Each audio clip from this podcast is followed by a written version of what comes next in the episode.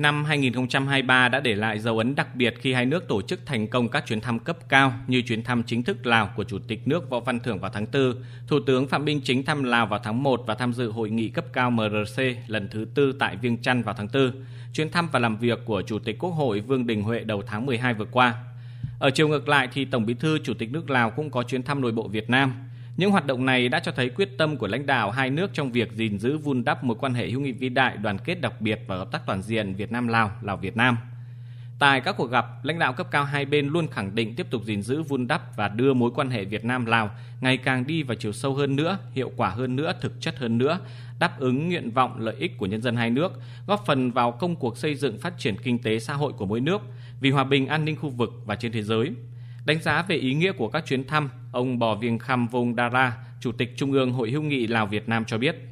อันนี้มันมูลเสื้อของสองประเทศพวกเราที่ว่าพบปะกันยามใดก็ Bất kể khi nào gặp nhau cũng rất vui mừng và đặc biệt coi trọng bởi hai nước Lào Việt Nam là anh em có mối quan hệ đặc biệt do Chủ tịch Hồ Chí Minh vĩ đại, Chủ tịch Cây Sòn Phuong Vi Hẳn, Chủ tịch Chu Quang Đồ Ông kính yêu đặt nền móng và giải công vun đắp. Chính vì vậy, chuyến thăm sẽ góp phần vun đắp cho mối quan hệ vĩ đại, tình đoàn kết đặc biệt và hợp tác toàn diện Lào Việt Nam, Việt Nam Lào. เป็นการเพิ่มพูนคูณสร้างความสามัคคีพิเศษดัง những chuyến thăm lẫn nhau hay các cuộc tiếp xúc gặp gỡ của lãnh đạo cấp cao hai nước trong thời gian qua không chỉ thể hiện một tình cảm thủy chung son sắt gắn bó, thân thiết trước sau như một, mà còn góp phần tạo xung lực mới cho quan hệ hợp tác giữa hai nước trên tất cả lĩnh vực trọng yếu, từ chính trị, ngoại giao đến an ninh quốc phòng, kinh tế, giáo dục đào tạo, khoa học công nghệ, văn hóa, thể thao, du lịch. Hiện Lào đứng đầu trong số 79 quốc gia vùng lãnh thổ mà Việt Nam đầu tư ra nước ngoài và Việt Nam luôn là một trong những nước đứng đầu trong số các nhà đầu tư nước ngoài lớn nhất tại Lào. Một số dự án công trình trọng điểm đã hoàn thành theo kế hoạch như sân bay Nọng Khạng tại tỉnh Hủa Phan, bệnh viện hữu nghị Lào Việt Nam tại tỉnh Siêng Khoảng. Bên cạnh đó, hai nước cũng tiếp tục tích cực tập trung giải quyết những khó khăn trong hợp tác kinh tế thương mại, tiếp tục đẩy mạnh kết nối hạ tầng giao thông, năng lượng, viễn thông.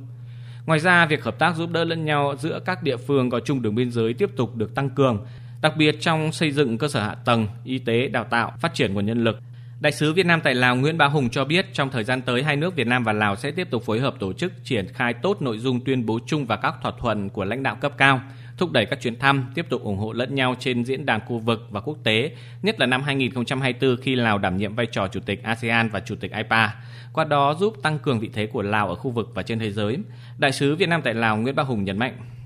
Chúng tôi tin tưởng rằng Việt Nam và Lào sẽ tiếp tục sánh bước bên nhau, cùng nhau vượt qua những khó khăn, thách thức, tiếp tục củng cố và nâng cao chất lượng hợp tác trên tất cả các lĩnh vực của mối quan hệ Việt Nam Lào. Hình ảnh Việt Nam và Lào luôn đoàn kết, sát cánh đồng cam cộng khổ, chia ngọt sẻ bùi, cùng nhau phát triển, thực sự đã để lại nhiều ấn tượng hết sức tốt đẹp cho bạn bè quốc tế.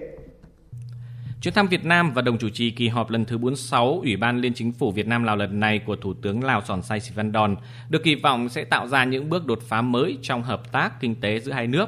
góp phần đưa quan hệ Việt Nam Lào lên tầm cao mới ngày càng bền chặt.